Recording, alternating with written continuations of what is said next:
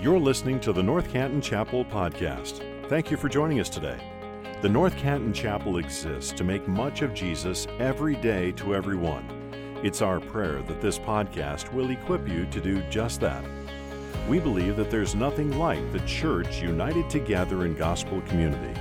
We'd love if you'd stop in and say hello in person if you're in our neighborhood. Our gathering times are at 9 and 10:30 a.m. Thank you again for joining us today. Let's listen in. Happy Mother's Day. Good to see everybody here today. What a wonderful job by our choir. Can we give them a round of applause as they're coming in? It's a great one. Little, little tidbit that song, Blessed Assurance, was written by Fanny Crosby, who was a blind woman um, almost from birth. And uh, that line, watching and waiting, looking above, takes on a little deeper meaning when you consider that, huh? So, we've gathered here today. There's a lot to talk about. This is the last week of our series, Isn't She Lovely? I thought about whistling again for you this morning, but I decided against that one. So, here's the story though. In every house I have ever lived in, and I'm pretty sure in every house I've ever been in, they've had the same thing in the kitchen. And I'm not talking about the microwave or the stove or the refrigerator. I'm talking about that all American innovation that answers the question, honey, where is the masking tape, known as the junk drawer. That's it, the junk drawer. I can't tell you how many times I've yelled from some obscure corner of our house, Mandy, where is the whatever? And then the answer inevitably comes, look in the junk drawer the perfect symbol of the twin American virtues of overabundance and quick accessibility. Everything you need right where you never thought to look the junk drawer. So, this is the last week in our five week teaching series called Isn't She Lovely? A study of the church. First week was the church's baby book, Acts chapter 2. Week two, 23 years later, body life in 1 Corinthians. And then week three, the mission that moves the church. Last week, three threats that are facing the church competition, contention, and consumerism. Here's today the junk drawer. Don't overread into that. This is hopefully not junk. Hopefully, this is helpful for you. Here's the idea though um, nine questions today that a lot of people ask about the church, but no one actually asks. Things that we wonder, but never really see the light of day. Most of this series has dealt with like the theology of church. Okay, so little c church, big concepts. Last week we kind of moved a little closer to church as it is in like 2023 United States. And this morning we're going to narrow the lens even further and we're going to talk about the church here at North Canton Chapel. What does this mean? So here's the idea. Um, when I meet with people who are curious about church, uh, who we are, where we came from. Uh, these questions come up in new members classes, they come up in conversations. Um, about nine or so questions that are fairly common tend to rise to the surface. And so we're going to look at those this morning. Um, here's my promise. This morning, um, we're not going to be in one text. We're going to be kind of all over the place. So it's going to feel a little bit like a junk drawer, moving around a bit. Um, it's going to feel like drinking a little bit from a fire hydrant. There's going to be a lot of content. So Note takers, you've been warned. Um, but I think, I hope, I think, I think this will be helpful. I hope so. So, with that as the baseline, let's open the junk drawer together. Nine questions that nobody asks about North Canton Chapel, but everybody kind of wonders. Here's the first question that comes up a lot Is the North Canton Chapel part of a denomination? This is a really common question that comes up a lot, um, especially almost in every Membership Matters class. So I'll give you the short answer, and I'm going to back up and give you the longer answer. Short answer is no, we are not part of a denomination. We are an autonomous local church. And all that means is that we receive neither funding, guidance, nor oversight from an outside denomination or another church. And the word for that is not independent. The word is autonomous, and there is a difference, which we'll get to in just a second. Um, now, autonomy has its pluses and its minuses. Okay, on the plus side, we are free as a church to be really agile. We can move quickly. We don't have to wait for approval before we make decisions, or like when we designate funds for specific missions projects. Decisions that we make as a church come right out of our own body, right out of our own burden. Another plus has to do with pastors. Uh, some denominations, you may know this, move pastors around. Um, Some of you wish that was the case, I don't know. Um, but we don't have to do that. We get to stay here as long as we want, I guess, I don't know. But we don't, we're not subject to those kind of movements. We're also free to hire staff and shape ministry strategy. So those are like the pluses, but there are some minuses to autonomy. Autonomy can mean lack of accountability. Autonomy can mean competition, right? Like we talked about that last week. Autonomy can mean just like plain old simple arrogance, like I don't need anybody else, we're just fine. So here's something that I want us to know. As a church, we are autonomous, but we are not alone. That's a big distinctive. We are autonomous, but we're not alone. Proverbs 15 22, you can write this down, says this. This is a great verse. Thinking about church, thinking about your own life. Here's what it says Without counsel, plans fail, but with many advisors, they succeed. Translation like, go rogue at your own peril in life. That's true of church. So for me, um, I'm part of a shepherding cohort. I get together with other pastors. Uh, Dave Short, our executive pastor, is part of an executive pastor cohort. I could go down the line. Judy and Dave and uh, Micah, we're all surrounded by other pastors and ministry leaders in our area who we lean on and draw from uh, for support. That's an important thing for you to know. We're not part of a denomination, but again, uh, we are autonomous, but we are never alone. So, the second question, kind of related to this one that comes up a lot, and maybe this is the question underneath the question, is well, how did North Canton Chapel get here? All right, story time. Everybody got your carpet squares? Here we go. So, in 1980, before I was even born, sorry if that makes some of you feel older. In 1980, a group of people who lived in North Canton but attended the chapel in Akron began uh, dreaming and praying about starting a church down here. And so they started praying. Four years go by. Okay, that's important. They prayed for four years for the Lord to lead. So, four years go by, and then in November of 1984, they started a Bible study in their homes, basically what we would call a community group. From there, the group grew, started meeting in Malone College. Six months later, NCC had our first service on Easter Sunday, 1985. And then, after more growth, we moved to the North Canton Y, baptizing new believers in the pool. I love this picture. Isn't that cool? Then, 1995, the first building was on site here. It was the first blueprint, groundbreaking ceremony. And then more site expansion in 2000. Since then, we've planted two other churches, and we host about 900 people every weekend. Now, that's great context, but here's what I want us to see. First, we are basically a grown up church plant. I don't know if you think about it that way, but we're basically a grown up church plant. The reason this whole thing started is based on the belief that there are lost people in North Canton who deserve to know the hope of the gospel. Here's the question Has that changed? No. There are still people who deserve to know the hope that Jesus offers in our immediate area. We are still called to be that which we were called to be. Church planting is in our DNA, and we will do it again. Second thing I want us to hear story matters. So we're 43 years old, roughly. I'm 42. We're 43 years old. You wouldn't start a book 43 chapters in, would you?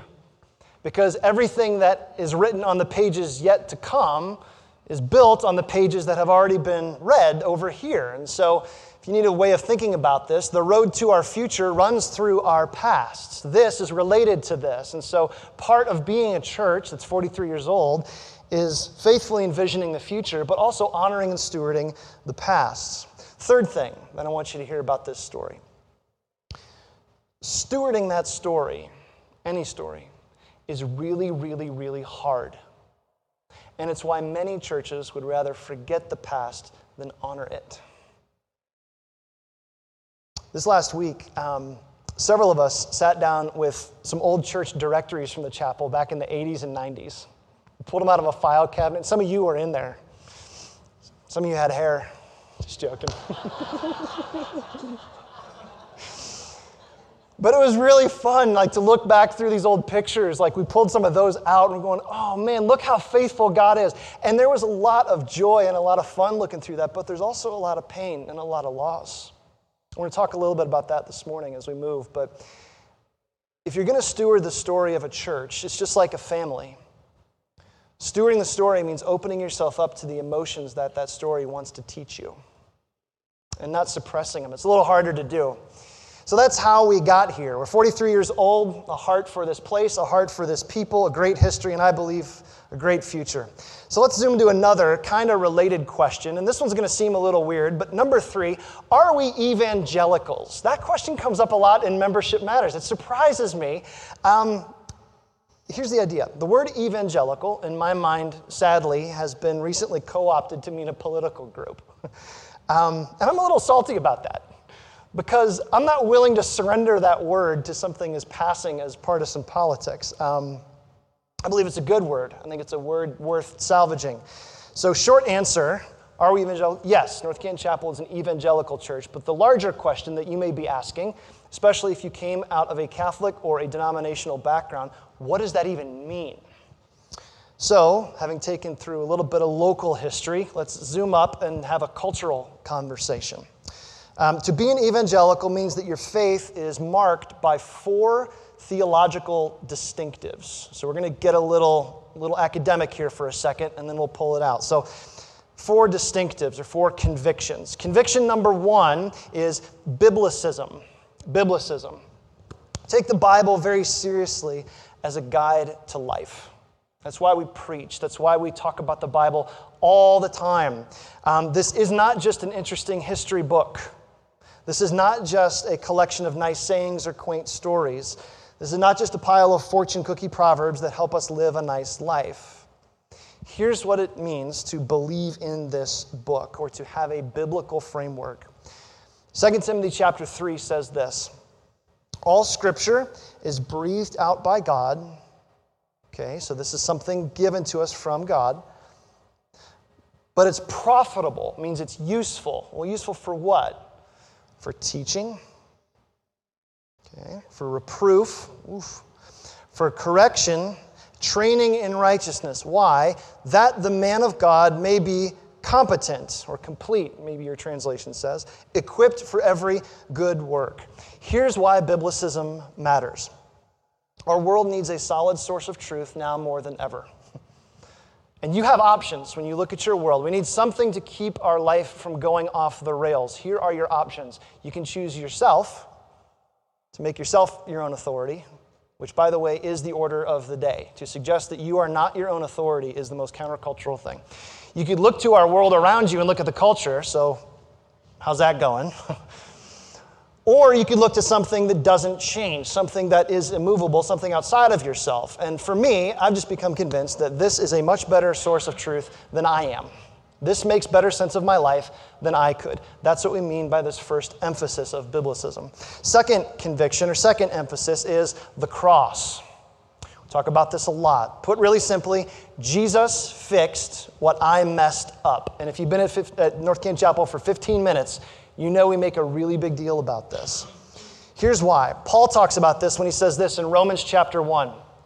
He says, For I'm not ashamed of the gospel, for it is the power of God for salvation to everyone who believes. And then, because he's writing to a multi ethnic group, he says, To the Jew first, that's where Jesus came first, but also to the Greek, which is probably most people in here. You're ethnically Gentile.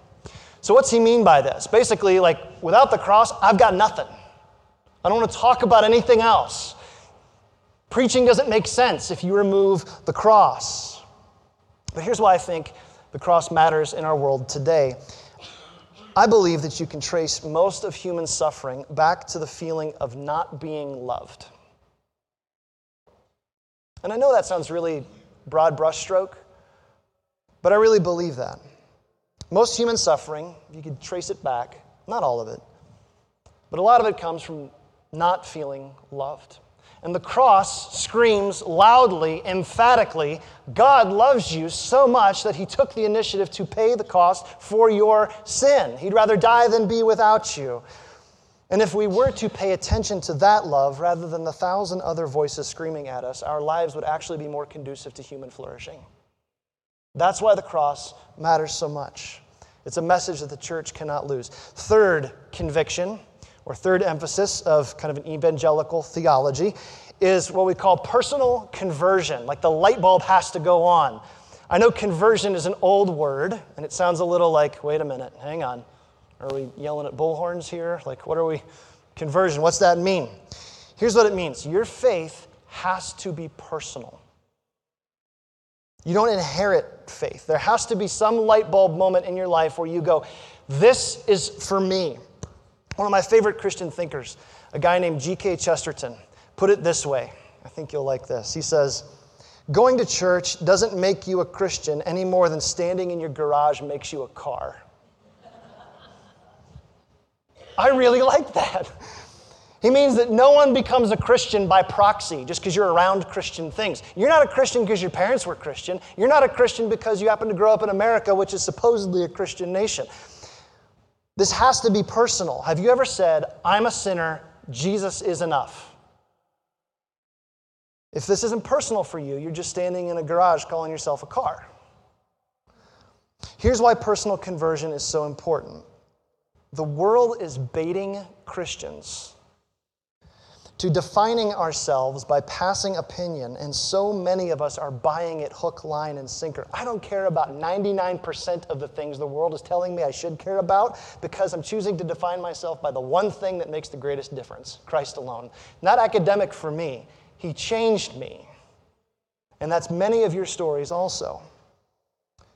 So that's this third emphasis. The fourth one, what does it mean to be evangelical? Activism. This has to go somewhere. This is just a logical outworking of the first three. That your faith, if it's really, truly genuine, needs to move somewhere in your life. It should move outward through our relationships, taking root in our local place and ultimately in our world. If we really know Jesus, really, if he's really changed our lives now, and changed our eternity then, then why would we want to hoard that truth? We need to be outward facing. I think we need to remember in this age of division that the gospel is first and foremost good news. That's what evangelism and evangelical means. We are good news people. And doesn't our world need good news right now? That's our job. That's what we get to be good news people. So, if you take all four of those, let's hit them really quick for the academically inclined among us Biblicism, the cross, personal conversion, and activism. Those kind of comprise theological distinctives that make the North Canton Chapel an evangelical church. Evangelical is not a political word, it shouldn't be. It's a theological word, and it's a good one.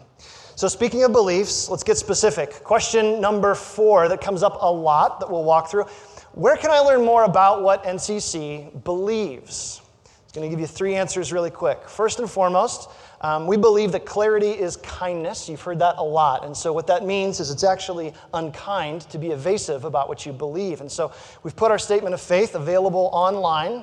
You can look at it right here, ncchapel.com slash beliefs. And you can walk through different sections to see what we believe about what you're curious about. But, second thing I want to let you know Sometimes statements are great, some people just need to read it, but sometimes a conversation is better. This last week, um, I had lunch with a guy uh, down at Mission Barbecue, praise God. It was wonderful. His choice, too. I was like, oh, twist my arm, really? So we had lunch together, and over 45 minutes, we talked through um, a, a, conversation that he was curious about some things on a specific issue that we believe here at North Canton Chapel. Sometimes you need that face to face stuff, you know? And so for that, head to ncchapel.com slash beliefs. There's actually a form that you could go, you know, I'm really curious what you believe about this. Can we talk more about that? Or maybe you're saying, you know, I had a bad experience in a church about this, and uh, can we talk about that? You just need some face to face stuff. And so I want to encourage you. For those of you watching online this morning, that link is going to be in the comment thread. Um, but this is an opportunity for you just to, to get closer if you're curious. Third answer to this question where can you find what we believe? We've done this exercise before, and I, I, think this is often helpful for people. I think, in terms of thinking theologically, it's helpful to think into a couple of categories. Here they are dogma doctrine and preference. Okay, let's go through this really quick. Dogma. Dogma is this like, this is orthodox stuff. This is like you have to believe this to be saved, right? So, like, divinity of Jesus, that's a pretty big deal. Inspiration of scriptures, that's a really big deal. Is Jesus the Son of God? Really big deal. Did he die and make atonement for my sins? That's like dogma type stuff, that category. Second category is doctrine. You ready? Watch this one predestination versus free will. Just got a little spicier, you know. Things like baptism, right? Believer's baptism or baptism by sprinkling. Communion method, right? These types of things, eschatology, like premillennialism versus postmillennialism. Half people are like, wait, hang on, no, I don't want to go there. That's doctrine, the second category. Okay? Third category is preference. Hymns versus choruses. Suit and tie, jeans and a t shirt. Carpet color. Version of scripture you're reading, okay? Preferences. So there's dogma, doctrine, preference. Here's the deal. Let's walk through this a bit. Those things are arranged like a pyramid. On the bottom, I've got a ton of preferences, a ton of them, and you do too. Preferences just say, like, gosh, it just feels right. Okay? Doctrine. There's some doctrine, yeah. We all should know that. I have way more preferences than I do doctrine. but then at the top is this dogma stuff. There's not a whole lot in this category, but the things that are there, I would be willing to die for. Like, I would take a bullet for the divinity of Jesus. I'm not going to die for carpet color. Here's the thing church gets really squirrely when we treat dogma like preference and preference like dogma. Some of you have been a part of churches like that. It's terrible. And so, how do you keep these things aligned? Right? How do you keep dogma like dogma, doctrine like doctrine, and preference like preference? Treating preferences like dogma ultimately leads to cold hearted legalism. Like you got to act a certain way, dress a certain way, vote a certain way, think a certain way. That doesn't work. But if you treat dogma like preferences, that leads to limp spined liberalism. Just like, yeah, whatever, it doesn't matter. No, it does. A lot of this matters. So here's how this plays out on issues of dogma, be firm. Know what you believe and why. There's no excuse for being an uneducated Christian. Know what you believe and why. On issues of doctrine, be thoughtful. Position yourself as a learner. It's the best thing you can do. On issues of preference, be honest. Be honest. If you like hymns versus choruses, that's fine. Just be honest about it. It's okay. There's no shame in liking what you like. It's good. Last word, and then we'll move on to the next question. No matter what, though, no matter what category, always be gracious. A 17th century German theologian put it this way. I'm going to read it to you because I love it. He says, In essentials, unity. In non essentials, liberty. In all things, charity. Be gracious because while preferences might matter down here, maybe, you know where they're not going to matter? Up there. All right, shifting gears wildly, another question that often comes up. Question number five Where does North Canton Chapel get its money? Now, here's what I like about this question questions about money are never about money. Think about your marriage, those of you that are married. Always deeper than dollars. Questions about money usually tied to things like freedom and influence, what I value and what I don't value. Sometimes when things get sideways, questions about money start to get about power. Yeah, that's ugly stuff. I like this question also because um, it's a principle that is, uh, applies in marriage and it applies in your relationships. When you talk about things that are taboo, right, you actually empty them of their power over you. And so it's one of the reasons why we give our quarterly financial updates here from the stage is because like it's just money. We don't want it to have power over us. And so we can actually talk about it a lot more freely. So how do we get our money? Quick answer. 100% of our regular income here at North Canton Chapel comes from our tithes and offerings. Okay, you should know that. We don't get any support from a denomination because this is the United States and we don't have a state church. We don't get regular support from a government. We don't share resources from other churches. 100% of our regular income at North Canton Chapel comes from our tithes and our offerings. So that's income. How about outgo? How do we spend the money? So, a couple financial commitments that I want you to know. And you hear it a lot if you've been a part of North Canton Chapel. If this is like your first month here, this is brand new, but stuff you need to know. First, we don't spend money that we don't have. Here's what God's word has to say about that Proverbs, Proverbs 22, verse 7. Great principle. The rich rules over the poor. And here's the second part the borrower is slave to the lender. And everybody with student loans said, ugh. Here's all that means whether it's your family, your personal life, or church life, debt limits what you can say yes to. Does that make sense? When your money is tied up in loans and other stuff, it limits what you can say yes to. And so we as a church want to be free to say yes to whatever the Lord has in front of us. We stand on the shoulders of people who have gone before us and handled money well. Some of them were in those pictures you saw earlier that our building is debt free. We don't have any debt. Praise God for that. We inherited that from wise people who've come before us. It frees us to be open for what God has. Second thing you need to know about our church, though, is we're a financially conservative church. Here's what that means: is your pastors and staff are, pray, are paid at industry standard, not above or below. Our staff are creatively conscious with how to handle resources that you entrust to us. What that means is given the choice between the Chevette, the Corolla, and the Cadillac, nine times out of ten, we're probably picking the Corolla. Nothing wrong with a Corolla, by the way. Third commitment, though, is we're also committed, committed to being a generous church. So, outside of our staff salaries, the largest portion of our church budget goes to missions. You need to know that. That's a big deal. Outside of our regular budgeted giving to missions, we feel like God wants us to be especially generous at two times a year. And so you know this 100% of our Christmas Eve offerings go to a designated gift. 50% of our Easter morning offerings go to a designated gift. And so that's our resources, how they come in and how they go out. Um, but there's another question underneath this one that I want to hit quickly. Number six is if giving is so important, how much should I give? Awkward question. Here's why it's awkward because the New Testament doesn't give us a number. And if you're like the number type where you just want, like, I want the number, I want the percentage, the New Testament doesn't give that to you. The Old Testament suggests that 10%, and it's the first 10% to show that giving is a sign of faith, trusting that God's going to come through. The New Testament, though, calls you to something else generosity. How do you measure generosity? And I'll tell you, I have no idea.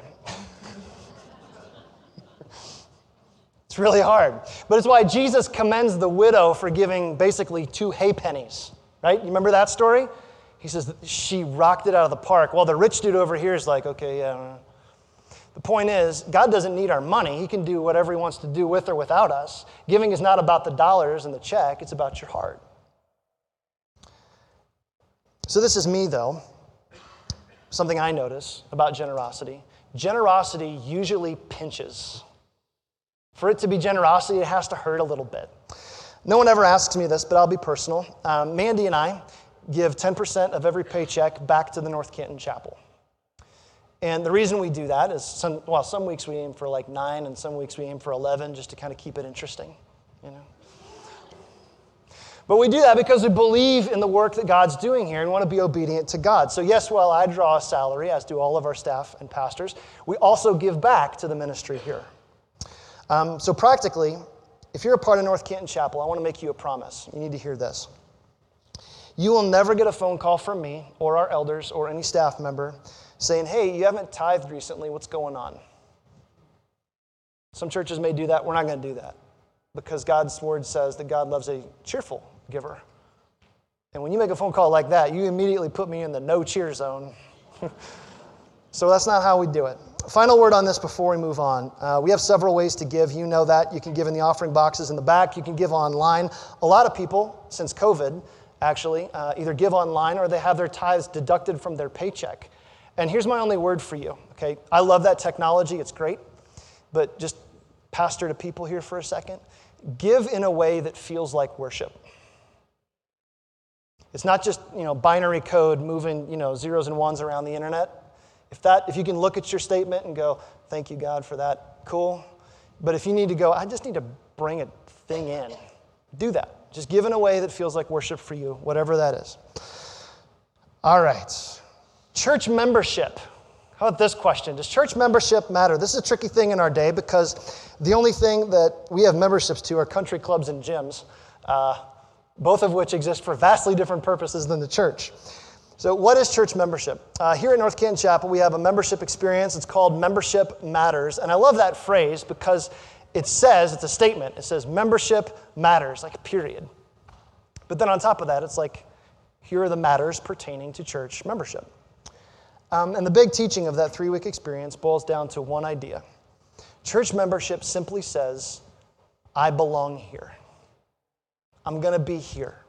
I'm going to seek my spiritual nourishment here. I'm going to be faithful to attend worship gatherings and sit under God's word as it's preached here. I'm going to be involved here to use my body, here, my gifts to better the body here.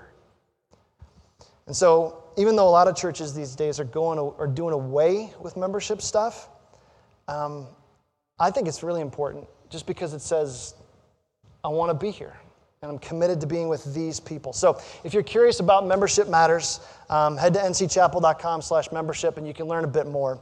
Um, we're holding off until September, if you saw those dates, because um, our online community pastor, uh, Matt Brumfield, and I are helping to rebuild our membership experience so it feels a little bit more insightful for you as you're walking through um, that three week class together. So, again, all right, flipping the coin to the other side. How do you leave a church? It strikes me that I've been going to church for 42 years, and I've never heard a pastor talk about this. It also strikes me that I'm going to give you information that I hope you never have to use. so let's back up a bit, though. How does God's word describe the church? So think about this. A couple word pictures may come to mind. God's word calls the church a body. God's word calls the church a branch that's connected to a vine, a building. Picture those things a body, a branch, and a building. Got those word pictures in your mind? So, with those there, I want to give you two things you shouldn't do if you ever want to leave a church, and then five things you should. First thing you shouldn't do don't go silently. The motivation behind leaving a church silently is two things, usually. Most of the time, it's because we don't want confrontation and we know it's going to be weird. So, quick corrective just me being personal as a pastor who has led through some pretty tough times in our culture. My take silence is always a more painful sting than conversation ever is. And you know that in your own relationships. If somebody just walks out on you, your brain starts to invent all kinds of reasons what you did wrong. Remember, the church is people. So do the human thing. Silence never preserves a relationship, it always reduces a relationship. And so we should do this differently. Another reason why we're, we're, tempted to slip away, though, is because maybe we feel like we don't matter and no one's going to miss us anyway.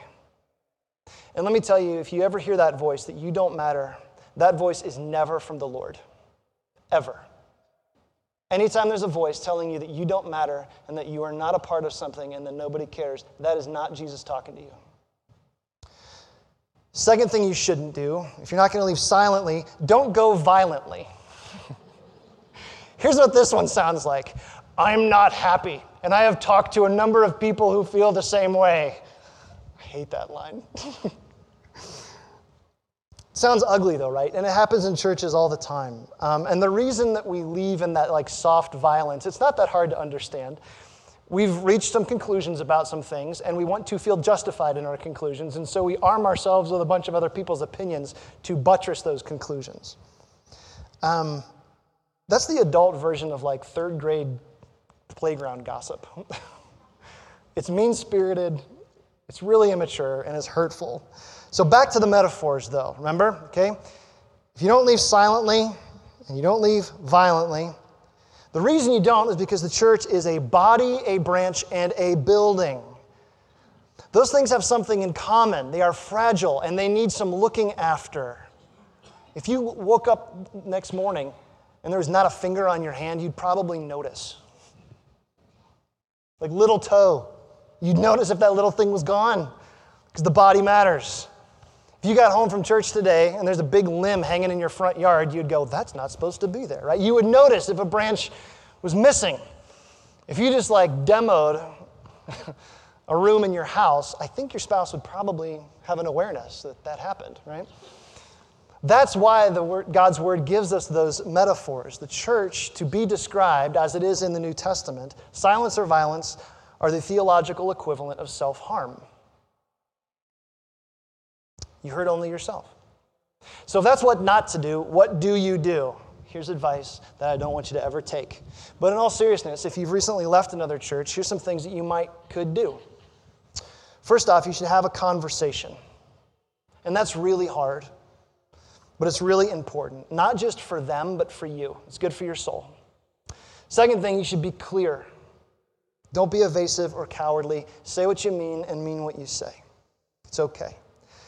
Third thing, give that person, if it's a pastor or someone else, give that person time to think and reflect and respond. Church is not a one way Wendy's comment card. Fourth, give the ministry that you are involved with time to plan. Okay, like a few months out. If you're on a worship team or if you're teaching Sunday school somewhere, don't show up and go, it's my last Sunday here. That's really hard. Please don't do that. Fifth thing, view leaving a church as running towards something, not running from something.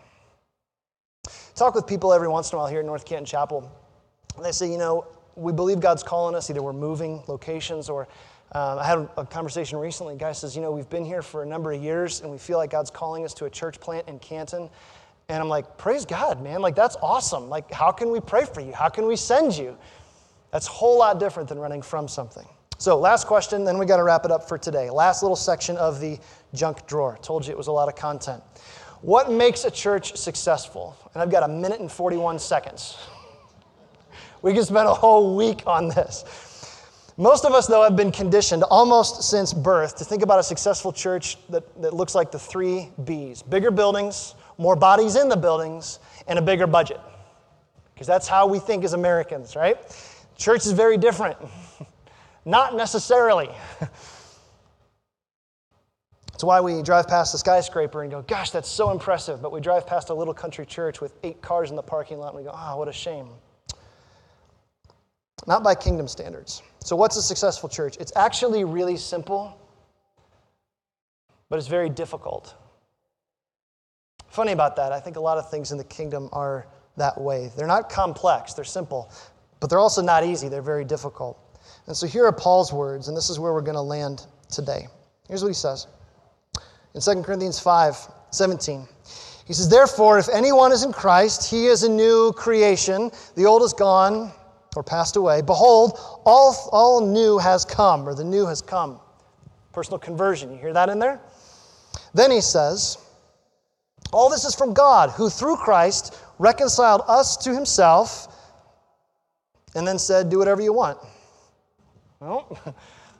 And then gave us the ministry of reconciliation. What's that mean, Paul? That is, in Christ, God was reconciling the world to himself, not counting their trespasses against them, and entrusting to us the message of reconciliation. Here's the definition of a successful church for where we're going to have to land this morning. The church is successful when it as, is as eager to extend reconciliation as it is to receive reconciliation. Having received it, having received God's mercy, our eternity locked up because of what the cross has accomplished. Having that, we understand it's now our responsibility to take that message and lay it over all of our relationships. Jesus did not say, Go into all the world and build your buildings. He did not say, Go into all the world and fill your buildings or expand your budgets. What did he say? Go into all the world and make disciples. Those other things may come but they are never the metric because they are never the goal, they are never essential. And so the question cannot be, where are you attending? The question must be, who are you discipling? This is kingdom math that in Christ's kingdom, multiplication beats addition every day of the week and twice on Sunday. The church is successful when it is as eager to extend reconciliation as it is to receive reconciliation. And so Pastor Mike is going to come out, and here's how we're going to close this morning. Um, we're going to stay seated for a little bit, And Mike is going to play a song just quietly, and I want you to receive it and reflect on it.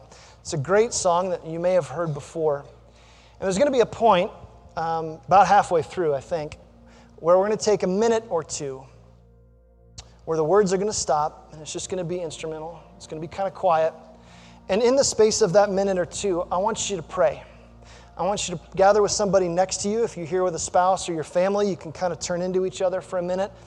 Pray out loud, or you can pray silently if that's what you want. But I want you to pray for this church, our church, the church that you're a part of. I want you to pray for the churches in North Canton.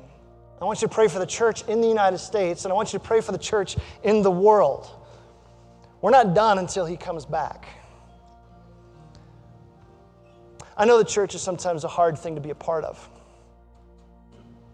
I know that. But I hope you've arrived through these five weeks and you can join me in saying, yes, she is lovely.